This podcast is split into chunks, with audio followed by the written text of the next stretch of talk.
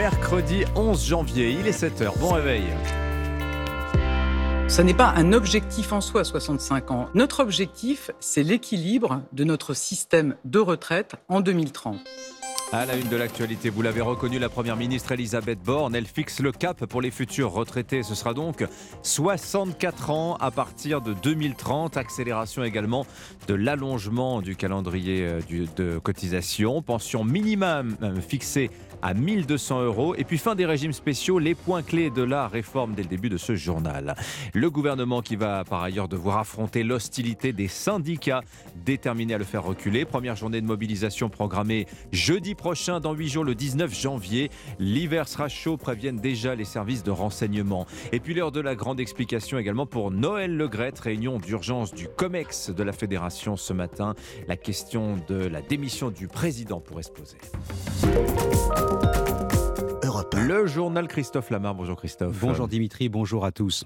À quel âge allez-vous vraiment partir à la retraite ? Nous avons tous ressorti la calculatrice depuis hier soir. Ce qui est sûr, c'est que l'horizon du grand départ s'est éloigné de 2 années supplémentaires. Ce sera donc 64 ans pour une majorité d'entre nous. Qu'est-ce que ça implique, Baptiste Morin ? Travailler plus longtemps, et ce dès le 1er septembre prochain pour sonner à partir de septembre 1961. 3 mois supplémentaires par an pour atteindre les 64 ans en 2030. Parallèlement, l'allongement de la durée de cotisation sera accéléré. La réforme Touraine de 2014 prévoyait 43 ans à l'horizon 2035. Ce sera dès 2027. Il y aura des exceptions, les carrières longues, ceux qui commencent à travailler avant 20 ans, comme l'a rappelé Elisabeth Borne hier. Nous allons conserver et améliorer le dispositif dit carrière longue en le rendant plus juste et plus lisible. Nous créerons notamment un niveau intermédiaire pour ceux qui ont commencé à travailler avant 18 ans. Et puis autre exception, avec une meilleure prise en compte, en tout cas c'est ce qui est promis, de la pénibilité, dispositif qui devrait être ouvert à 60 000 actifs de plus. Alors voilà pour les exceptions. Baptiste, en revanche, les fonctionnaires ne vont pas échapper à la réforme. Hein. Non, ils devront travailler 2 ans de plus eux aussi. Même la catégorie active, c'est-à-dire les pompiers, les policiers, les infirmiers qui sont en salle d'opération. Mais la fonction publique conserve un avantage, le calcul de la pension sur les 6 derniers mois et non les 25 meilleures années, comme c'est le cas dans le privé.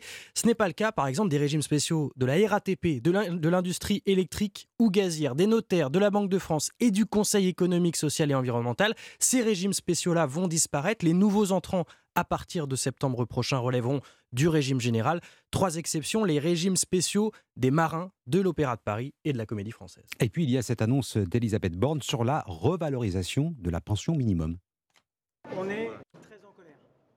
Oui, c'est un geste plus large que prévu. La pension minimale sera revalorisée pour atteindre 1 200 € pour les futurs retraités, mais aussi pour les retraités actuels. Baptiste Morin du service économie d'Europe 1. Ce projet de loi de réforme des retraites sera présenté le 23 janvier en Conseil des ministres. Le texte sera débattu au Parlement début février. Adoption espérée avant la fin mars pour une entrée en application avant la fin de l'été. Alors l'exécutif pourra compter sur le soutien des Républicains à l'Assemblée nationale. Le chef de file des LR, Olivier Marleix, estime avoir été le chef de file à l'Assemblée, bien sûr. Olivier Marleix estime avoir été entendu, même s'il reste des points à clarifier, dit-il. La droite délivre ses bons points. Le reste de l'opposition, en revanche, sonne la charge. Une grave récession sociale pour le leader de la France insoumise, Jean-Luc Mélenchon. Marine Le Pen dit sa détermination à faire barrage à une réforme qu'elle juge injuste. Quant au président du groupe socialiste, Boris Vallaud, il avait du mal à cacher sa colère hier dans les couloirs de l'Assemblée. On est très en colère. C'est une réforme brutale et injuste qui est un impôt sur la vie des plus modestes. Elle ne pèsera pas sur ceux qui ont eu des grands revenus et qui n'auront pas eu la pénibilité d'un certain nombre de métiers qui cassent les dos et qui lessivent les âmes. Un certain nombre de mesurettes sont là pour mettre un peu de miel autour de cette pilule amère, mais elle demeure amère et nous la combattrons avec détermination. Les Français unis n'en veulent pas. Les organisations syndicales unies n'en veulent pas. La gauche unie n'en veut pas. C'est la réforme d'Emmanuel Macron. C'est la réforme souhaitée. Boris Vallaud, le président du groupe socialiste à l'Assemblée nationale, il était au micro d'Alexis de La Fontaine. Même tonalité du côté des syndicats. Les 8 principales centrales engagent le bras de fer. Première journée de mobilisation et de grève prévue jeudi prochain 19 janvier. Du côté de la CGT comme de la CFDT, on promet qu'il y en aura d'autres. Les Français vont-ils suivre massivement les mots d'ordre ? Les services de renseignements intérieurs ont déjà leur idée sur la question, William Molinier. Une certitude, il y aura des blocages, des manifestations, peut-être même des grèves. Impossible en revanche d'en estimer l'ampleur, l'inquiétude et surtout du côté des modes d'action. Le renseignement territorial entrevoit des manifestations imprévisibles, parfois hors cadre syndical peu structuré, à l'image des récentes mobilisations des contrôleurs SNCF ou des médecins libéraux. Plusieurs paramètres sont encore inconnus, comme la mobilisation des jeunes et des salariés du secteur privé. Selon nos informations, plusieurs rassemblements pourraient se tenir dès aujourd'hui, notamment une action de blocage au port maritime de Nantes-Saint-Nazaire ou encore dès demain soir devant la préfecture de Montpellier et la sous-préfecture de Béziers. Reste à savoir si les gilets jaunes qui ont fait leur retour dans les rues des grandes villes la semaine dernière s'y grefferont. Leur mobilisation est restée plutôt modeste puisque les cortèges n'ont rassemblé samedi dernier que moins de 5000 personnes sur tout le territoire. William Molinier, spécialiste de défense à Europe 1. Et puis ça n'est pas lié à la réforme des retraites. Nouvelle grève à la RATP à l'appel de la CGT à partir de demain soir jusqu'à samedi matin. Mouvement pour réclamer une hausse des salaires, le syndicat réclame 300 € de plus par mois. Europe 1, il est 7h05. On prend à présent la direction de la Chine qui multiplie les manœuvres militaires autour de l'île de Taïwan. Les États-Unis l'assurent. En cas d'invasion de Taïwan, Pékin perdra à tous les coups. Oui, ce sera l'autre point chaud de cette année 2023 avec l'Ukraine. La Chine ne cache pas ses ambitions sur Taïwan. Pour l'instant, on en reste au stade des menaces, mais les Américains anticipent déjà le scénario tant redouté, celui d'une invasion qui les obligerait à intervenir. Sébastien Le Belzic, correspondant d'Europe 1 à Pékin. L'ogre chinois et ses 2 millions de militaires contre le petit poucet taïwanais et ses 300 000 hommes. L'affaire semble entendue, sauf que selon des experts américains, une invasion de l'île par la Chine dans les 3 prochaines années serait probablement vouée à l'échec, en raison notamment du soutien attendu des États-Unis et du Japon. Raison pour laquelle Pékin a repris cette semaine ses exercices militaires. Wang Wenbin du ministère chinois des Affaires étrangères.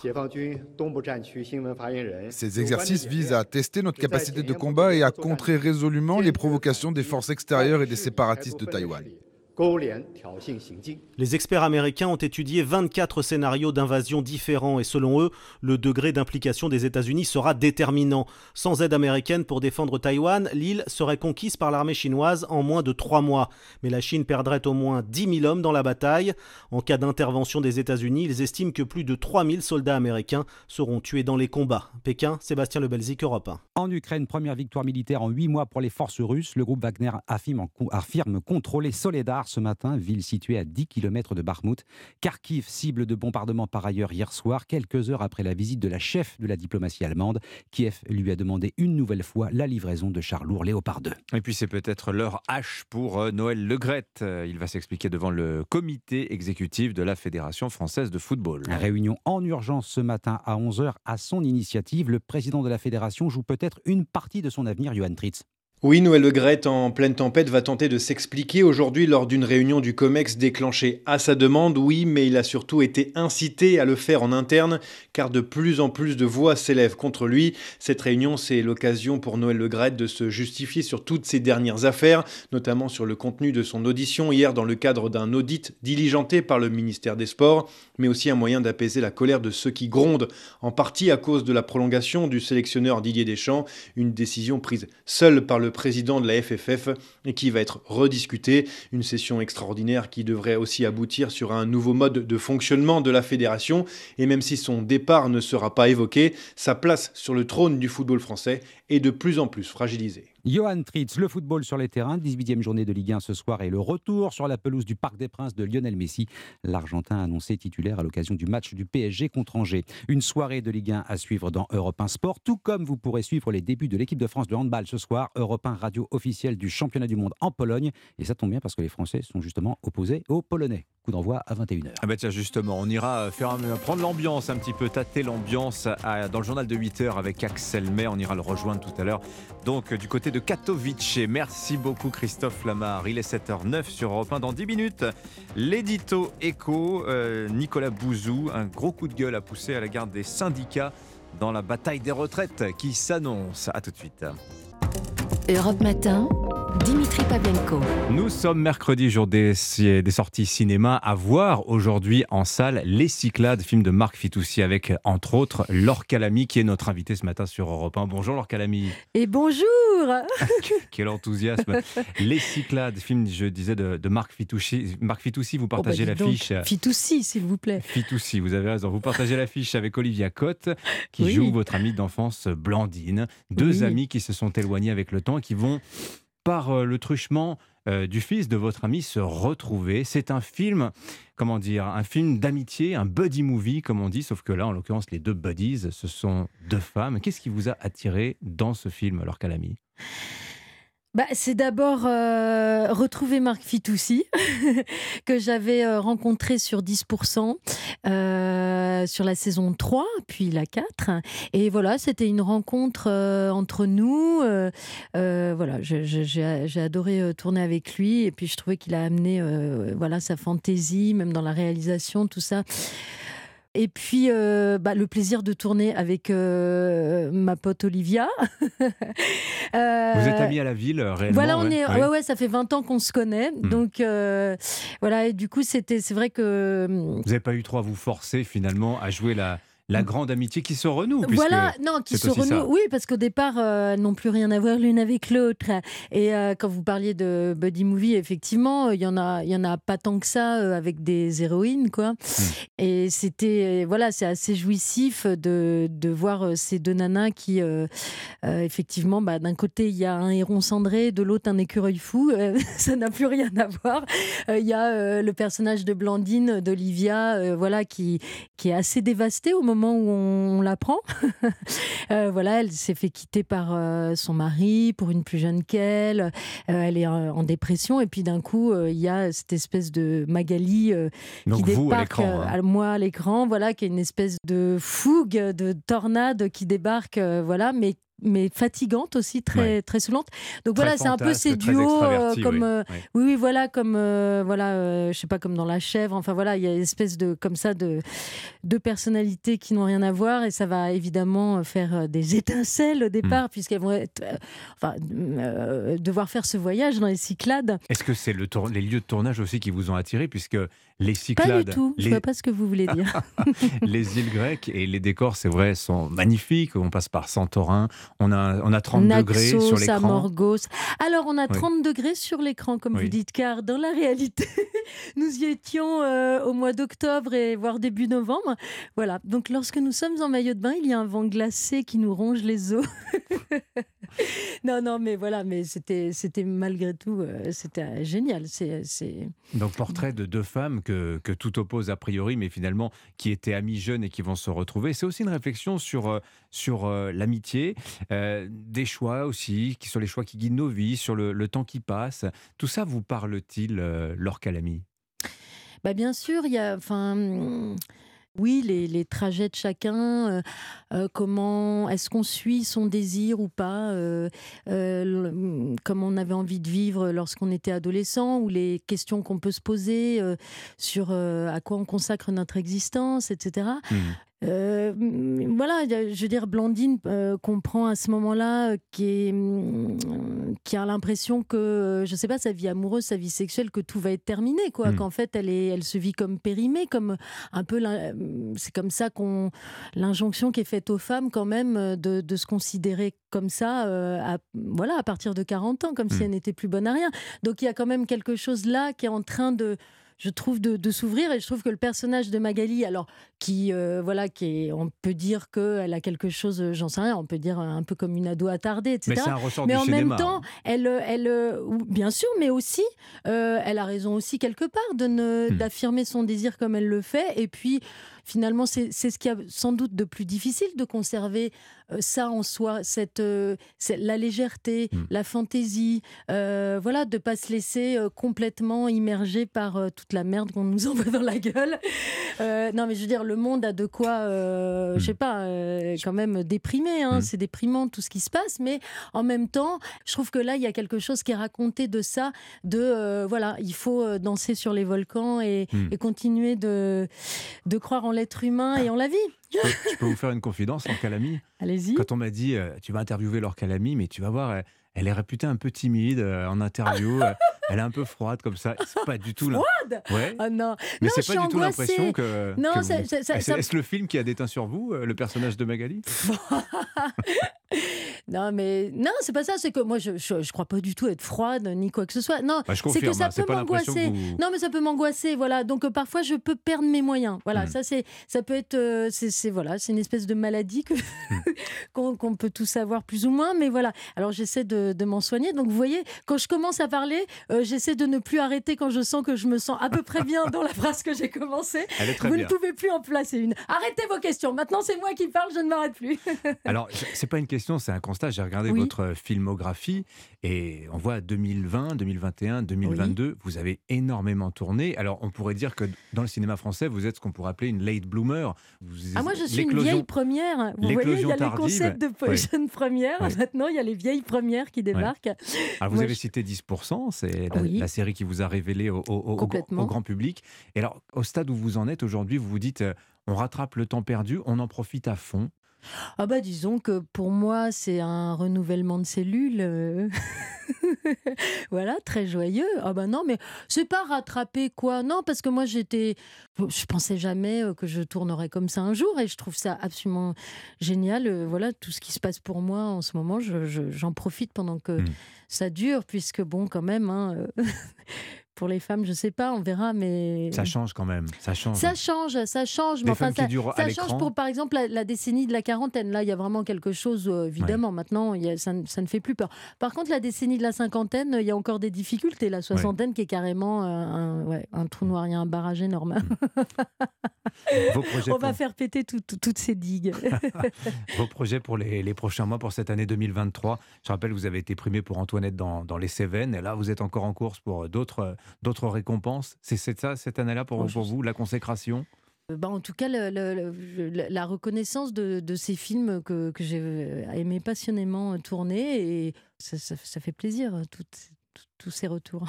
Quelle modestie, vous parlez des films avant de vous-même, c'est formidable. Merci d'être venu nous voir, Laure Calamy. Sans eux, je ne suis pas là. Compliment très sincère, merci d'être venu nous voir. Vous êtes à l'affiche, je rappelle, du film Les Cyclades de Marc Fitoussi, avec aussi également Olivia Côte. On la cite. Ouais. On regrette qu'elle n'ait pas été là avec vous. Oui, ouais. Mais oui, la prochaine fois vous l'inviterez. Bonne journée à vous, Laure Calamy. Bonne journée. Europe 1. Place à l'édito éco. Bonjour Nicolas Bouzou. Bonjour à tous. La bataille des retraites commence, elle sera dure. Vous avez écouté les réactions des syndicats après la présentation de la réforme. Et hier, vous n'êtes pas du tout d'accord avec eux. Non, les syndicats nous disent que la réforme n'est pas nécessaire et qu'elle est injuste. Alors, je suis désolé de le rappeler pour la énième fois, mais le Conseil d'orientation des retraites nous dit que certes, les dépenses de retraite sont contrôlées, mais que le système est en déséquilibre à partir de cette année, 2023, un déséquilibre qui représentera entre 0,5 et 0,8% du PIB jusqu'en 2050. Il faut ajouter à cela, d'ailleurs, 30 milliards d'euros qui ne figurent pas dans le déficit, mais qui correspondent au financement de l'État pour les régimes spéciaux et aux surcotisations de l'État pour les fonctionnaires. La réforme n'est pas injuste. D'ailleurs, elle ne vise pas simplement à sauvegarder le système, mais à sauvegarder le niveau des pensions pour un système de retraite qui, en France, est un système redistributif. Alors, vous vous agacez aussi de la vision du travail, cette vision du travail dont témoigne l'hostilité syndicale. Mais oui, à la réforme des retraites. J'ai arpenté les plateaux certains plateaux de télévision hier soir et c'est toujours la même chose, c'est-à-dire que les syndicats nous expliquent que travailler plus, c'est catastrophique, que travailler d'ailleurs, c'est catastrophique, que le travail, c'est un scandale, que personne ne veut travailler quelques trimestres en plus dans la vie, comme si le travail correspondait pas à l'émancipation, la participation à la construction du monde, même parfois à l'épanouissement personnel. Et puis je rappelle quand même que notre système de protection sociale, il est bâti et il a été bâti par les partenaires sociaux après la guerre sur le travail. Refuser cette évidence, c'est le fragiliser. Alors que les syndicats se battent pour de meilleurs salaires, c'est légitime. Pour une meilleure articulation entre la vie privée et la vie professionnelle, c'est légitime. Pour de meilleures conditions de travail, c'est légitime. Mais cette espèce de dénigrement du travail en permanence, non. Oui, mais il y a aussi, Nicolas, reconnaissez-le, des métiers qui sont peu intéressants, des métiers qui vous détruisent le dos. Tout le monde n'a pas la chance d'être éditorialiste sur Europe 1. Mais je le reconnais bien volontiers, il y a des métiers qui sont usants et pour eux, bien évidemment, il faut partir tôt en retraite, nous sommes d'accord. Mais usant, ça ne veut pas dire fatigant et je vais faire quelque chose que je n'ai jamais fait. Pour une fois, je vais vous réciter un poème, quelques strophes de Robert Lamoureux. La fatigue, monsieur, c'est un prix toujours juste, c'est le prix d'une journée d'effort et de lutte, c'est le prix d'un labeur, d'un mur ou d'un exploit, non pas le prix qu'on paie, mais celui qu'on reçoit, c'est le prix d'un travail, d'une journée remplie, et c'est la preuve aussi qu'on vit avec la vie. Voilà, la fatigue, c'est le prix aussi d'une bonne manifestation aussi, hein, potentiellement. On va voir ça. Merci beaucoup, Nicolas Bouzou. À demain, 7h22. Europe Matin. L'essentiel de l'actualité, le journal permanent sur Europe 1 et la Medjahed. Eh bien, le rendez-vous est pris. Dans 8 jours, l'intersyndicale et la gauche seront dans la rue pour dire non à la réforme des retraites. Le gouvernement opte pour un départ légal à 64 ans au lieu des 62 actuellement. L'accélération de l'allongement de cotisation ou encore la revalorisation des pensions minimales à 1 200 €. 1600 personnes bientôt sur le carreau. Place du marché ex-Toupargel devrait être liquidée aujourd'hui par le tribunal de commerce de Lyon. La société de livraison à domicile est en redressement judiciaire depuis fin novembre. Le groupe russe Wagner revendique le contrôle de Soledar dans l'est de l'Ukraine. Cette annonce n'est pas encore confirmée par les autorités ukrainiennes. Moscou qui précise que les combats se poursuivent autour de Bakhmout. Enfin, ce traditionnel rendez-vous des bonnes affaires en France. Coup d'envoi des soldes d'hiver aujourd'hui. 4 semaines pour profiter des promos à -20, -30, voire -50%. Cet adversaire, c'est le monde de la finance. Colonna n'était pas armé, il n'a pas opposé de résistance. C'est bien elle qui a écrit « Omar m'a tué ». Voici les Rolling Stones. 7h23, c'est l'heure du jour où votre plongée quotidienne dans la boîte à souvenirs d'Europe 1. Bonjour Laure d'Autriche. Bonjour Dimitri, bonjour à tous. Aujourd'hui, cela fait 20 ans, Laure, que Maurice Pialat nous a quittés. Le réalisateur français est décédé le 11 janvier 2003. Il marqua son époque par ses films, mais aussi par son caractère peu commode. Oui, il est un réalisateur au talent immense, mais ceux qui l'ont approché parlent aussi de sa colère, de son aigreur, de son côté tyrannique avec les acteurs. Sophie Marceau, en 85, pointe du doigt son caractère et Maurice Pialat lui répond violemment sur Europe 1, interrogé par Jean-Pierre Elkabbach. Tiens, justement, si je méritais ma réputation, je l'aurais flanqué avec vraiment ma main dans la gueule. Mais il faut reconnaître, hein, Maurice Pialat, qu'il y a peu de réalisateurs qui traitent leurs acteurs de cons ou de minables. Il y a peu de réalisateurs qui sont traités par mes acteurs comme je le suis. Et c'est eux qui commencent. Cette attitude de Maurice Pialat, tout le monde l'aperçoit pendant le festival de Cannes 1987. Il reçoit la Palme d'Or pour Sous le soleil de Satan, qui suscite des réactions partagées. Des cris, des sifflets, des applaudissements s'élèvent dans la salle. Pialat lève le poing, ce qui est interprété par certains comme un bras d'honneur. Il s'explique quelques jours plus tard sur Europe 1. C'est un signe de victoire. Mais vous savez, les injures, la calomnie, tout ça, ça fait énormément de mal. On se met par moments à ressembler à ce qu'on dit de vous et ça fait peur. Elle est un peu susceptible, Maurice Pialat, mais c'est également une filmographie très dense. Certains disent de Maurice Pialat qu'il n'a jamais raté un film. Oui, il n'a connu que des succès. Sous le soleil de Satan, 5 millions d'entrées. Nous ne vieillirons pas ensemble, À nos amours ou encore Loulou en 1980 avec Gérard Depardieu, Guy Marchand et Isabelle Huppert, âgée de 27 ans. Une façon de filmer ces personnages très humaines comme ça, mais en même temps ces personnages sont pris dans une trajectoire qui sont complètement inhumaines comme ça, des gens comme ça qui n'arrivent pas à vivre ensemble, qui n'arrivent pas à s'aimer, qui n'arrivent pas à... C'est jamais sentimental en même temps, c'est jamais pleurnichard. En 1995, à 70 ans, Maurice Pialat réalise son dernier long métrage, Le Garçu, puis Plus rien, le vide, qu'il raconte sur Europe 1 à Carl Zéro en 1999. Et pourquoi vous tournez pas ? Parce qu'un jour, on se rend compte peut-être qu'on a fait son temps, ou enfin qu'on a fait son temps aux yeux des autres. Maurice Pialat disait aussi en 1999 qu'il ne s'entendait plus avec les nouveaux producteurs et que le cinéma français commençait à sérieusement s'appauvrir, à perdre en qualité. Merci Laure d'Autriche pour ce bain de mémoire grâce aux archives sonores d'Europe 1. Autre coup de gueule mémorable, alors dans un autre domaine que le cinéma, c'est celui de la NUPES. Hier soir, contre la réforme des retraites, premier meeting unitaire de l'Alliance des Gauches. Elle promet un janvier noir au gouvernement. Notre invité tout à l'heure, 8h15, Manuel Bompard, le député des Bouches-du-Rhône, coordinateur de la France Insoumise. Il répondra aux questions de Sonia Mabrouk. La bataille des retraites commence. Eh bien, on en parle dans 3 minutes dans le journal de 7h30 de Roman Oquet, 7h26.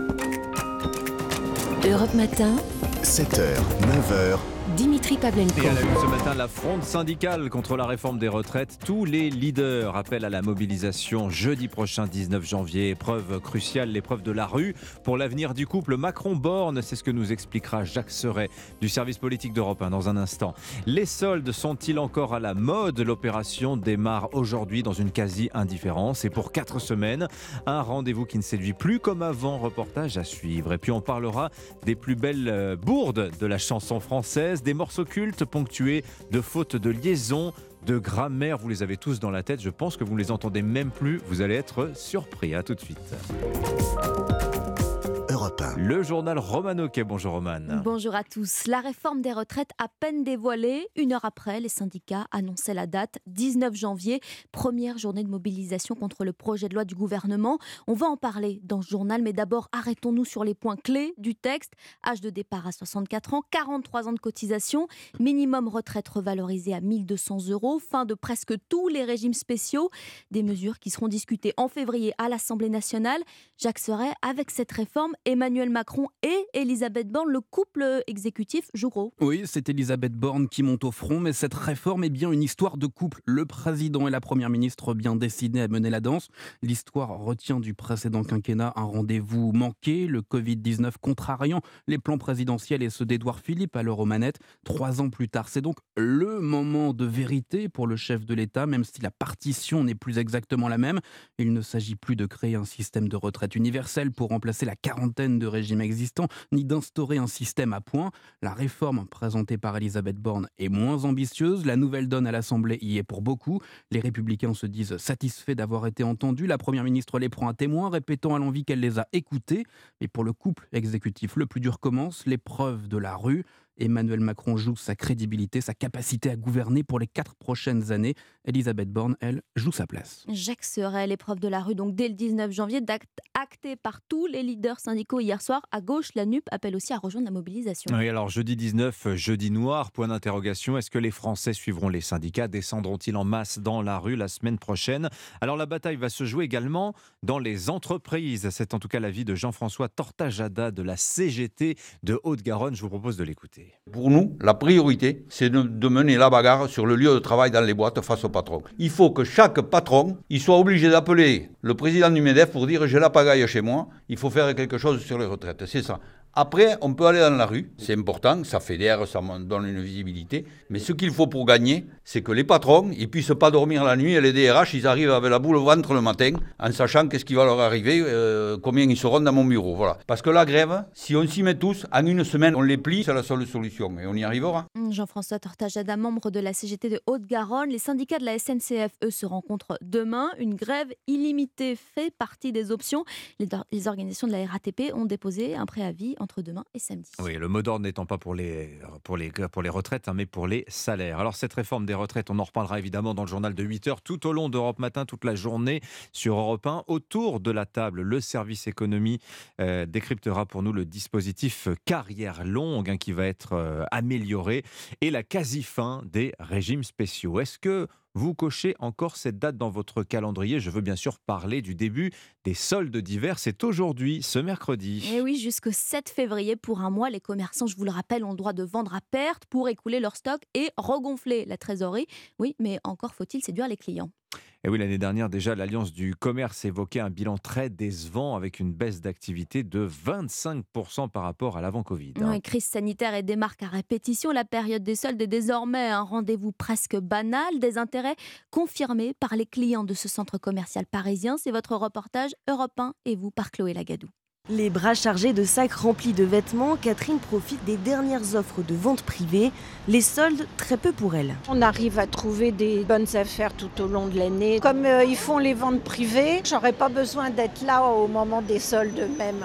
Il y a quelques années, Lionel et Eva ne manquaient jamais la période des soldes. Avant, on n'avait pas le choix, c'était les soldes ou rien. Mais aujourd'hui, les prix et les réductions ne sont plus assez attrayants. Quand on part sur un vêtement à 300 €, même avec moins 50%, ça fait quand même 150 €. Dans les magasins, on voit maximum maximum moins 30, moins 20%. Avant, on avait la possibilité d'acheter des choses à moins 70%. Maintenant, non, ça n'existe plus. Les soldes attirent donc moins les clients. Cédric l'a bien remarqué dans son magasin de prêt-à-porter. Il y avait des gens qui posaient des RTT juste pour faire les soldes le mercredi. Aujourd'hui, c'est plus du tout le cas. Donc, c'est plus un rendez-vous attendu comme ça l'était avant. Alors, tous les espoirs de Cédric reposent sur le premier week-end des soldes en espérant que les clients seront nombreux. Un reportage d'Europe 1 et vous de Chloé Lagadou. Alors, les soldes d'hiver cette année quasiment sans Covid. 11 000 nouveaux cas chaque jour, des contaminations en baisse depuis un mois. Accalmie côté Covid, mais pas pour la grippe. Hein. Deux maladies aux symptômes assez similaires. D'ailleurs, comment faire la différence ? Eh bien, grâce à un test, le Cov-Grippe permet de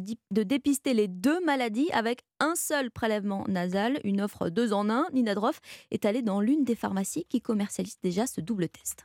Dans ses mains, Mamadou, préparateur en pharmacie, tient un écouvillon et une éprouvette identiques à ceux des tests antigéniques nasopharyngés.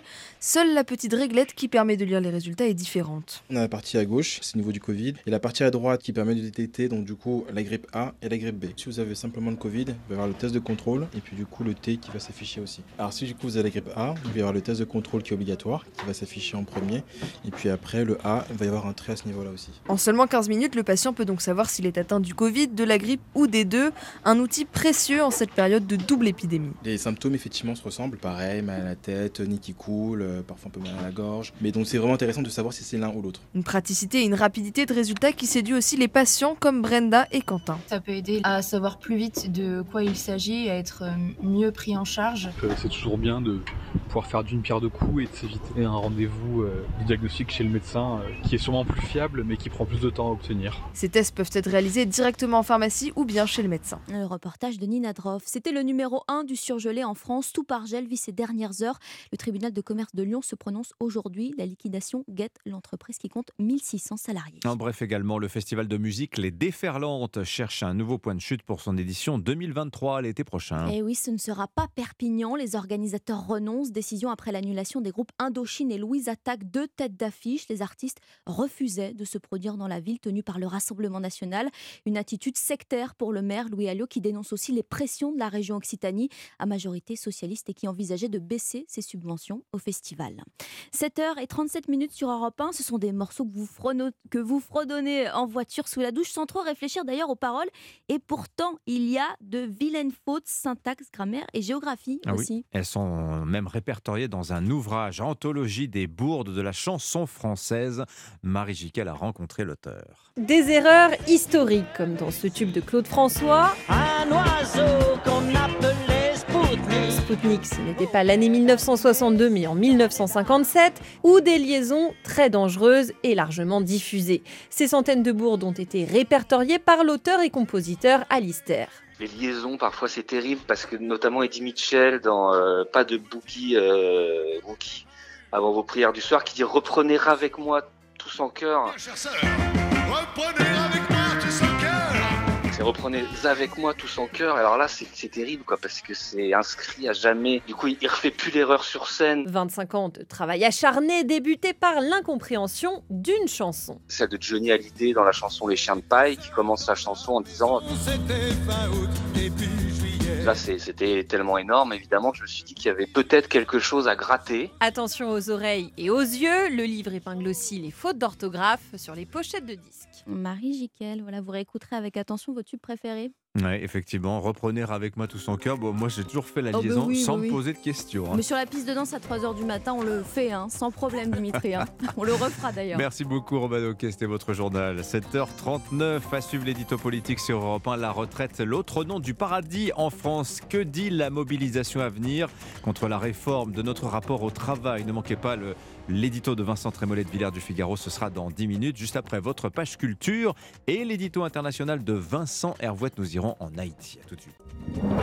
Europe Matin, Dimitri Pavlenko. Votre page culture dans un instant sur Europe 1, Nicolas Caro, le livre du genre. Bonjour Nicolas. Bonjour, et je vous parle du retour de Colson Whitehead, double prix Pulitzer. Ah oui, ça c'est la grande littérature américaine. On aime beaucoup sur Europe 1. Et puis les films, coup de cœur de la semaine. Laurie Choleva, bonjour. Bonjour, et moi je vous parlerai de Penelope Cruz. Toujours signe d'un bon film. Voilà, elle débarque, arrivée fracassante dans le cinéma italien pour la princesse du cinéma espagnol. Mais d'abord, l'édito international sur Europe 1. Bonjour Vincent Hervouet. Bonjour Dimitri, bonjour à tous. Vous nous parlez ce matin du sommet des trois amis. Joe Biden et ses deux voisins, le Canadien Trudeau, le Mexicain López Obrador, étaient réunis hier, décidés à travailler ensemble, notamment pour aider Haïti. Oui, Haïti n'est plus au bord du précipice, il y est tombé et ne s'est pas relevé. L'État ne tient plus tête aux gangs, tout simplement parce qu'il n'y a plus d'État. Le président a été assassiné par un commando il y a 1 an et demi et personne ne l'a remplacé. Depuis hier, première historique à Port-au-Prince en 200 ans, il n'y a plus aucun député ou sénateur élu. Les 10 derniers ont fini leur mandat et ils n'ont pas de successeur. Les élections les plus récentes remontent à 2016. Et à l'époque, il y avait eu moins de 20% de participation. Et pour cause, les bandits de grand chemin achetaient leur siège pour avoir l'impunité. En Haïti, politicien n'est pas une vocation, c'est une protection. Le Canada et les États-Unis ont sanctionné le président de ce Sénat sans sénateur, qu'ils accusent de lien avec le trafic de drogue. Lui dénonce une calomnie, mais il a de mauvaises fréquentations. Dimanche, sa voiture blindée est encore tombée dans un guet-apens et il a été blessé par balle. La justice haïtienne observe la farandole des scandales, mais se garde d'intervenir. Magistrats commencent comme martyrs, mais ça s'arrête là. Il n'arrête personne, surtout pas les narcotrafiquants. On a compté 857 enlèvements crapuleux en 2022. C'est le seul commerce prospère. 11 millions d'otages vivent dans la peur et la faim. Ils ne sonnent pas le tocsin. À quoi bon ? Il n'y a plus d'armée, pas de peu de police. Pour sauver ta peau, tu prends un bâton ou tu payes une rançon ou tu t'enfuis. S'ils pouvaient tous s'embarquer pour la Floride ou la Guyane, et le dernier haïtien éteindrait la lumière devant les temples vaudous. Hier, c'était d'ailleurs le jour du vaudou. Il n'y a que les Blancs qui haussent les épaules devant pareille coïncidence. En tout cas, Biden, Trudeau et Obrador ont choisi pour Haïti une politique de mort-vivant. En effet, ils n'ont pris aucune décision concrète hier. Mais ils sont d'accord pour discuter des moyens d'aider à stabiliser Haïti. Alors c'est le vocabulaire de la médecine d'urgence, mais c'est l'ordonnance d'un médecin légiste. Si les États-Unis le pouvaient, ils plongeraient Haïti dans une cuve de formol. On peut les comprendre. Leur colonisation a été un échec sanglant. Sous Reagan, ils ont aussi testé le régime change et ils ont viré le tyran Duvalier. La CIA a joué ensuite avec les gouvernements putschistes comme avec des cubes.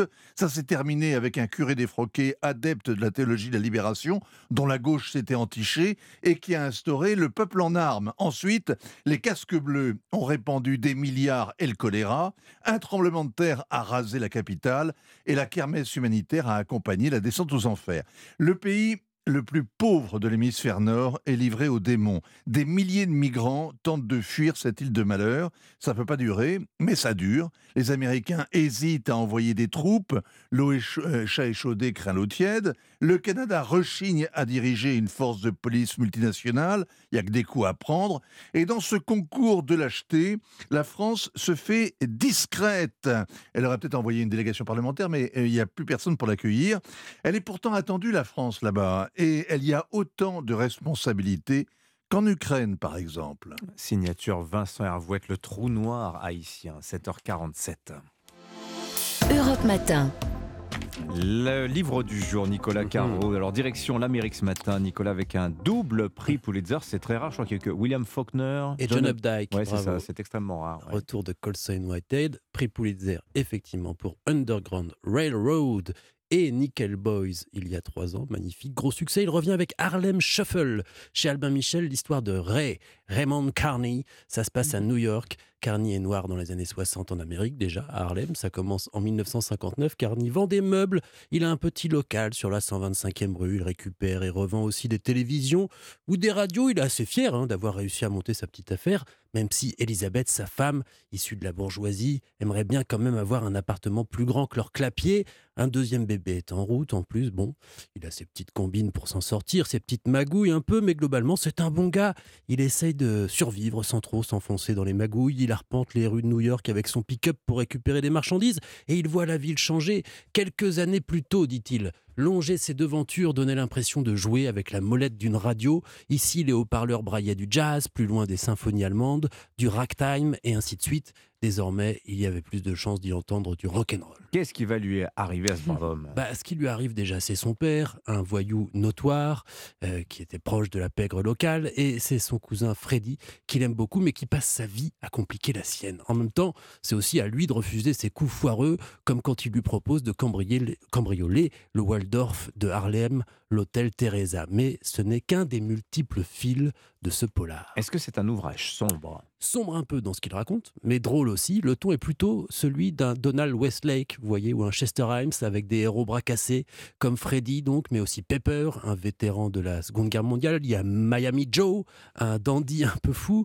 mais sur fond de sujets lourds, comme les émeutes raciales et le déterminisme social. Les années 60 là-bas, c'est aussi la traversée d'une époque et d'une société américaine qui bouge, qui change, mais dans la douleur. Voilà, Harlem Shuffle, le nouveau Colson Whitehead, traduit par Charles de Recourcé.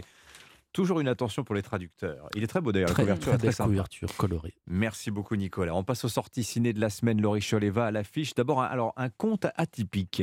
Complètement, ça s'appelle L'Envol et c'est signé Pietro Marcello, le réalisateur de Martin Eden. Alors on suit le retour d'un soldat dans son village du nord de la France après la Première Guerre mondiale. Il va découvrir qu'il a un petit bébé, une fille, Juliette, âgée de quelques mois, qu'il va élever seule. Cette Juliette, elle va devenir une jeune fille rêveuse, solitaire, passionnée par la musique et le chant. Et puis elle va croiser un jour la route d'une magicienne jouée par Yolande Moreau, magicienne ou une sorcière hein, selon ce qu'on pense, qui lui prédira qu'un beau jour, un navire au voile rouge l'emmènera loin de son village. Vous êtes un aventurier ? Non, je gagne ma vie. Je suis complètement folle. T'es pas folle, c'est l'amour qui est fou. Ah mais qui voilà, ce petit chapeau rond rouge, cette bouche là, ne touche pas. La vie est pas tendre avec nous, c'est tout le sait. Mais nous au moins on a l'espoir, c'est ça qui nous fait vivre, c'est ça qui nous permet de tenir le cap.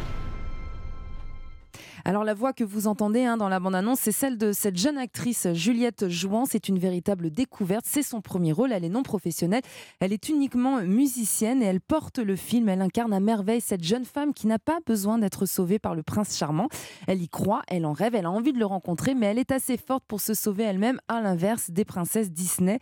L'Envol joue vraiment avec les codes du conte sans en être un, mais il y a quand même un prince au casting, il s'appelle Louis Garrel et il nous parle justement de ce projet. C'était ça l'idée qui était rigolo avec le film, je trouvais. C'était à la fois toute la matrice d'un conte, c'est-à-dire une jeune femme qui s'ennuie un peu et qui rêve d'un ailleurs, qui pourrait être l'existence d'un jeune homme dans sa vie. Puis en fait, quand il arrive, c'est pas exactement ça qui se passe. Donc il est un peu doux amer le conte, mais c'est pour ça que je trouve qu'il est moderne. Voilà, Laurie, donc ça s'appelle L'Envol de Pietro Marcello. Vous nous recommandez aussi, Laurie, ce mercredi, un drame familial avec Penelope Cruz. Bah oui, bouleversant, Limoncita, un film très personnel qui s'inspire de l'enfance du réalisateur.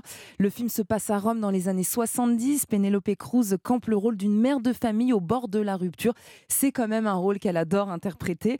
Avec son mari, il ne s'aime plus, il est infidèle, il est violent, mais elle donne tout pour ses enfants, leur transmettant sa fantaisie et sa liberté. Et ce qui est beau dans ce film, justement, c'est cette relation maternelle fusionnelle qu'elle va avoir avec ses trois enfants et particulièrement avec son aînée Adriana, 12 ans, qui se fait appeler Andrea. Il est né garçon dans un corps de fille et découvre les premiers amours et surtout le regard des autres. C'est un film qui parle de la société, qui parle de la transidentité, des violences conjugales ou encore de la religion. Voilà, je l'ai déjà dit, le cinéma est décidément très progressiste ces derniers temps. À voir en aussi, ce moment un peu. Hein. Merci Laurie, à voir aussi Les Cyclades, signé Marc Fitoussi avec Laure Calamy, qui était l'invité d'Europe Matin à 7h10. Entretien à écouter ou réécouter dans votre appli Europe 1 ou de podcast et sur europe1.fr. Merci Laurie, merci Nicolas, merci Vincent.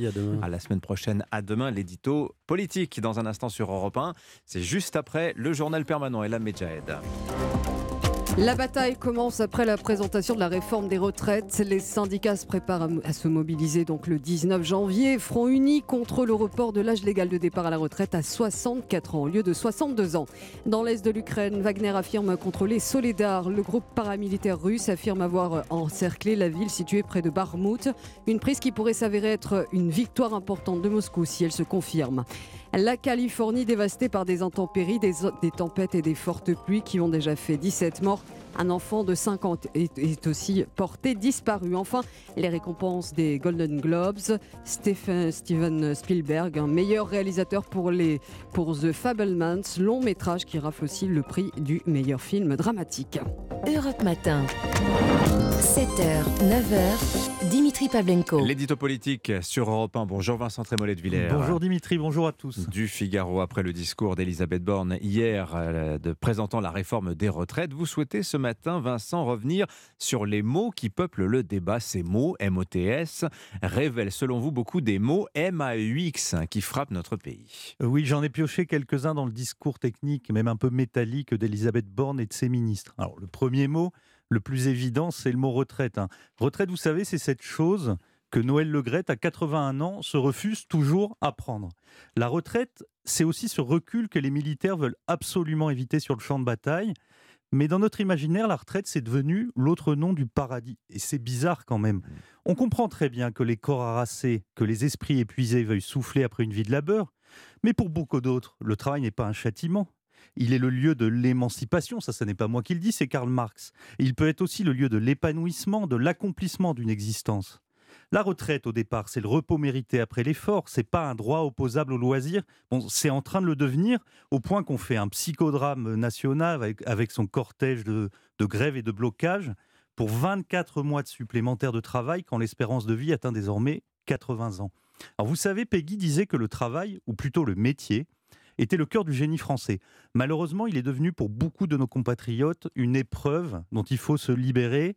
Et j'y vois là une des causes profondes de la dépression nationale. Et pour la guérir, il faudra bien plus qu'une réforme, d'autant qu'on donne à celle-ci une charge symbolique complètement disproportionnée.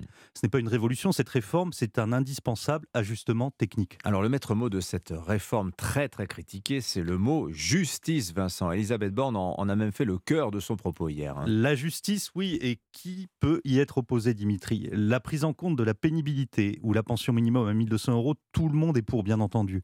Mais on le sait, les déficits sont pavés de bonnes intentions et il ne faudrait pas que l'on pense par avance les économies qui n'ont pas encore été faites. D'autant qu'on appelle parfois justice ce qui ressemble plus à de la prudence quand ça n'est pas de la pusillanimité. Le fait que les fonctionnaires aient un mode de calcul plus avantageux que le privé, est-ce que c'est de la justice ou c'est un privilège que personne n'ose remettre en cause? Et la clause du grand-père qui s'applique aux régimes spéciaux. Pourquoi une catégorie de Français bénéficie d'un tel avantage? Pourquoi? Tout simplement parce que ces catégories peuvent bloquer le pays. Un pouvoir intraitable avec ceux qui obéissent et accommodant avec ceux qui se révoltent, c'est très courant en France, mais on ne peut pas dire que c'est juste. Alors, il y a un mot qu'Elisabeth Borne, en revanche, n'a pas cité dans son discours, et ça, vous le regrettez, c'est le mot démographie. Je trouve ça un peu dommage, oui, puisque c'est le cœur du problème. Moins d'actifs, plus de retraités, l'équation est simplissime. Alors, une fois qu'on l'a posée, on a 3 solutions. La première, la plus évidente, c'est de relancer une ambitieuse politique familiale, donc relancer la natalité qui, je le rappelle, a accéléré son déclin sous François Hollande. La deuxième solution, c'est prolonger indéfiniment l'âge de départ à la retraite. Et j'ai quelques doutes sur la pertinence politique et sociale de cette possibilité. Puis enfin, la troisième solution, c'est l'immigration. Et là, j'ai pas de doute, j'ai des certitudes. Ce n'est pas, mais alors pas du tout, ce que veulent les Français. Donc Emmanuel Macron et Elisabeth Borne feraient bien de relire Alfred Sauvy. Le grand démographe nous disait... Ce n'est pas par nos cotisations vieillesse que nous préparons nos retraites, mais c'est par nos enfants. Alors, si on ne veut pas l'immigration, il faut la réforme des retraites et réciproquement, si je vous ai bien suivi. Voilà.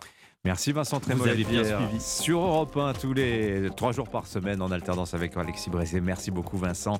À la une du Figaro ce matin, les retraites bien sûr, mais aussi, surtout très intéressant, on n'en parle plus, l'origine du Covid. Fuite de labo ou source naturelle, 3 ans après, le mystère. Il reste encore quelques mystères. Ah oui, derrière le mur du silence de Pékin. Nous sommes le jeudi, 15 décembre, mercredi 11 janvier.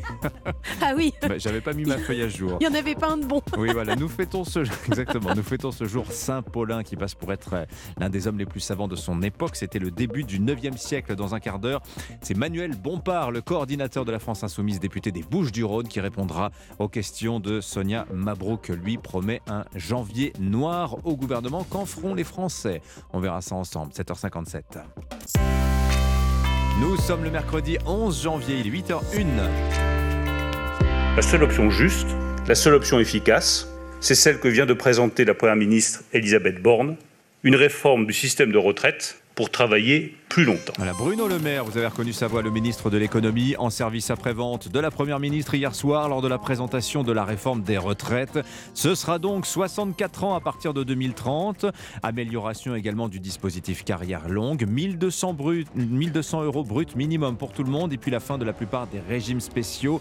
Malgré ces accommodements, union sacrée des syndicats et manifestations programmées le 19 janvier. Pour tout comprendre, le service d'économie d'Europe 1 en studio dans un instant. Dans ce journal également, Noël Le Graët sur la sellette.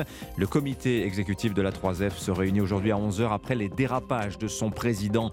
Et puis la Coupe du Monde de handball, c'est avec Europe 1, radio partenaire de l'événement. Pologne-France ce soir, les enjeux avec Axel May dans quelques minutes.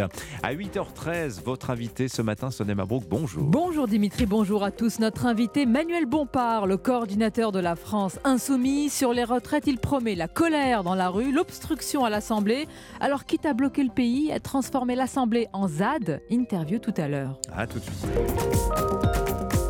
Mais d'abord le journal, Fanny Marceau. Bonjour Fanny. Bonjour Dimitri, bonjour à tous. La question qui nous taraude tous ce matin, à quel âge allons-nous réellement partir à la retraite? Dimitri, pour vous, ce sera 64 ans. Et oui, 64 ans, nouvel âge légal de départ à la retraite. Mesure annoncée, confirmée hier soir par Elisabeth Borne. On va tenter de comprendre cette réforme des retraites ce matin avec le service économie d'Europe 1. Baptiste Morin, Margot Fodéré, vous êtes avec nous. Alors d'abord Baptiste, 64 ans pour tous ceux qui sont nés après 1968. Est-ce que tout le monde est concerné ?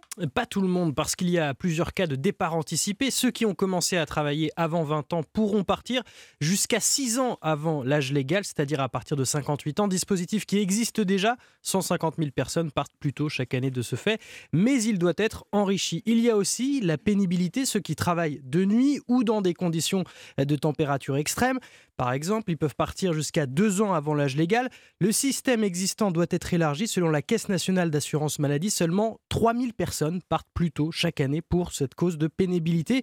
Et puis enfin, il y a ceux qui sont en situation d'invalidité, d'incapacité ou d'inaptitude. Ils pourront partir dès 62 ans, quelques 100 000 personnes chaque année. Vous voyez que si on additionne carrière longue, pénibilité, invalidité, ce sont quelques 250 000 départs anticipés chaque année. On est sur le ratio de 4 sur 10 donné par la Première ministre, 4 personnes sur 10 qui ne partiront pas à 64 ans mais avant. Merci Baptiste. Alors dans cette réforme également, la fin annoncée de nombreux régimes spéciaux à la RATP, la Banque de France ou encore dans les industries électriques et gazières.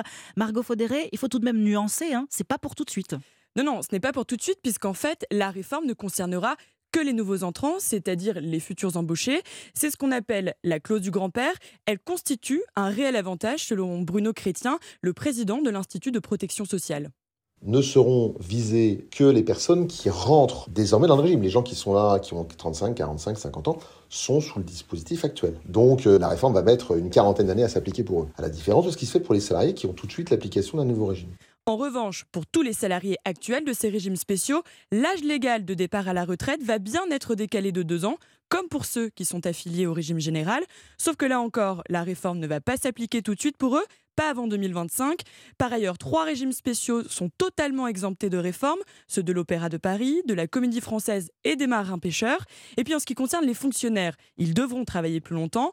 En revanche, ils conserveront leurs règles de calcul de la pension sur les 6 derniers mois de leur carrière et non pas sur les 25 meilleures années, comme c'est le cas dans le privé. Merci Margot Fodéré. Cette réforme, les syndicats n'en veulent pas. Grève dès demain à la RATP. Manifestation de grande ampleur prévue la semaine prochaine. Un jeudi noir sur lequel les 8 grands syndicats se sont accordés hier soir. Parce qu'elle représente l'ensemble des travailleurs et des travailleuses, demandeurs et demandeuses d'emploi et retraités, les organisations syndicales appelle les salariés à se mobiliser fortement dès cette première journée du 19 janvier dans l'ensemble du territoire et à participer aux différentes initiatives organisées en intersyndicale. Elle décide d'ores et déjà de se réunir le 19 janvier au soir avec les organisations de jeunesse pour prolonger le mouvement de mobilisation et convenir d'autres initiatives. Laurent Berger, le secrétaire général de la CFDT au micro européen de Caroline Baudry. 8h05, la colère des syndicats et le sourire des Républicains. Olivier Marleix, président du groupe LR à l'Assemblée, s'est dit satisfait par la présentation de la ministre. Oui, car, première ministre. Oui, car les exigences des LR ont été entendues, la retraite à 64 ans et la revalorisation des pensions à 1 200 € minimum pour tous les retraités d'aujourd'hui et de demain. Alexandre Chauveau, on peut dire que la droite a obtenu gain de cause ? Oui, et difficile désormais pour LR de ne pas voter le texte, tant ses revendications semblent avoir été entendues. Éric Ciotti, hier soir, après l'annonce d'Elisabeth Borne. Cette réforme, elle est nécessaire, cette réforme, elle est responsable. Pour nous, c'est une question de cohérence avec ce que nous avons fait et ce que nous avons dit. Même son de cloche chez Olivier Marleix, le président du groupe LR à l'Assemblée, dont les lignes rouges fixées quelques jours plus tôt ont été respectées. Mais les concessions obtenues ne sont pas encore suffisantes pour tous à droite. Aurélien Pradier notamment réclame toujours qu'avant 21 ans, la durée de cotisation soit prioritaire sur le report de l'âge de départ. On a obtenu un peu, il reste encore bien du chemin. Et c'est le rôle des députés d'opposition de se battre pour que les Français soient encore mieux défendus. Une position partagée par une quinzaine de députés LR environ, en général plus jeunes et issus de territoires populaires, qui, malgré la position des cadres du parti, montrent de vraies réticences à voter en l'état la réforme du gouvernement. Alexandre Chauveau du service politique d'Europe 1 notait que la réforme des retraites sera présentée début février à l'Assemblée nationale, intégrée au projet de loi de financement de la sécurité sociale rectificatif, ce qui limite la durée des débats et permet, si besoin, le recours au 49.3. Il est 8h07 sur Europe 1, on vient de l'apprendre, une attaque à l'arme blanche ce matin vers 6h40 à la gare du Nord à Paris. L'agresseur a été interpellé. Selon les informations d'Europe 1, plusieurs blessés sont à déplorer. Le SAMU est sur place en ce moment. Et la police a dû faire usage de son arme également. Je reviens un instant sur les retraites, toutes les choses qu'on n'a pas pu vous dire, tous les enjeux de cette réforme, de la mobilisation également. On en parlera longuement dans le club de la presse Europe 1 tout à l'heure avec Yves Thréard du Figaro et Louis Hausalter de Marianne. 8h08, venons-en à l'actualité internationale. Ces nouvelles menaces chinoises qui planent sur Taïwan. Cette semaine, Pékin a repris ses exercices militaires dans la zone. L'Europe, l'ONU, les États-Unis, tout le monde surveille de près la situation. Washington travaille déjà sur les scénarios d'une guerre mondiale que la Chine n'aurait, selon les Américains, aucune chance d'emporter. Mais pourquoi cette île d'à peine 36 000 km² mobilise-t-elle le monde entier? Nicolas Toneff, eh bien, c'est le tuto de la rédaction d'Europe 1. C'est un effet papillon mondial avec une date tout d'abord. 1949, les nationalistes chinois fuient la Chine continentale communiste et s'installent sur l'île. Au fil des années, Taïwan ressemble à un État indépendant avec gouvernement, monnaie et armée. Mais pour Pékin, ce n'est qu'une province rebelle à récupérer. Scénario inacceptable pour les États-Unis. Deuxième effet papillon, l'île est un allié de Washington. Et géographiquement, le contrôle du détroit donne un accès au Pacifique dont les flottes américaines ne peuvent se priver. Troisième battement d'aile, la spécialisation de Taïwan dans le microconducteur. 90% des puces les plus performantes du monde y sont produites. C'est la dissuasion de l'île. Sans ces microprocesseurs, notre prospérité et celle de Pékin prennent fin. La présidente taïwanaise considère cette industrie comme, je cite, la montagne sacrée protectrice de la nation. Nicolas Toneff. Le tuto de la rédaction d'Europe 1. La notice de l'info, c'est tous les matins dans votre journal de 8h. Retour en France, Noël Le Graët sur un siège éjectable. Le comité exécutif de la Fédération française de football se réunit à 11h. Ces propos polémiques sur Zidane, le témoignage hier d'une agente de joueuse qui l'accuse de sexisme, ont poussé les élus à se réunir en urgence. Le président du comité d'éthique a appelé au départ de Noël Le Graët. Et puis à la page sport sur le parquet cette fois, Europe 1, radio officielle du 28e championnat du monde de handball masculin. Il débute aujourd'hui en Pologne. La France championne olympique a les honneurs du match d'ouverture, 21h face aux pays hôtes. Axel May, vous êtes en direct de Katowice pour Europe 1, ancienne ville de mineurs où les Bleus espèrent briller évidemment. Oui, briller, les Bleus en ont les moyens, mais attention, premier match difficile dans une salle qui sera acquise à l'adversaire, une salle emblématique ici en Pologne, elle s'appelle le Spodek, ce qui veut dire soucoupe volante, comme la forme qu'épouse cette immense aréna de béton et d'acier, et c'est donc dans ce Spodek qui date de la Pologne communiste que la France va défier ce soir le pays hôte dans une ambiance forcément inamicale, mais le gardien Vincent Gérard en salive d'avance. Pour avoir déjà joué en Pologne, les gens sont des fervents supporters, mais c'est toujours très fair-play et jamais agressif. Alors forcément, hein, quand on supporte, ça arrive de siffler, ça arrive de huer peut-être un peu, mais clairement, on s'attend à une vraie ambiance de fête et de fête du handball. Une fête avec près de 12 000 spectateurs attendus. Kamil est l'un des organisateurs polonais de la compétition. Nous avons vendu tous les billets. Alors le public, il va être vive la Pologne, et pas de aller les bleus. Et oui, pas de aller les bleus. Et puisque cette salle a une forme de soucoupe, Guillaume Gilles, le sélectionneur français, explique avec humour, elle est prête à s'envoler et on voudrait bien faire partie de ceux qui s'envoleront dans cette compétition. On voudrait bien aussi. Allez les bleus, Axel May, envoyé spécial d'Europe 1 à Katowice en Pologne pour le championnat du monde de handball qui démarre aujourd'hui. Et on rappelle qu'Europe 1 est radio officielle de ces championnats du monde. Un bref rappel quand même de l'information de la matinée. Oui, celle qui vient de tomber. Les policiers ont dû faire usage de leur arme ce matin pour neutraliser un agresseur au sein de la gare du Nord.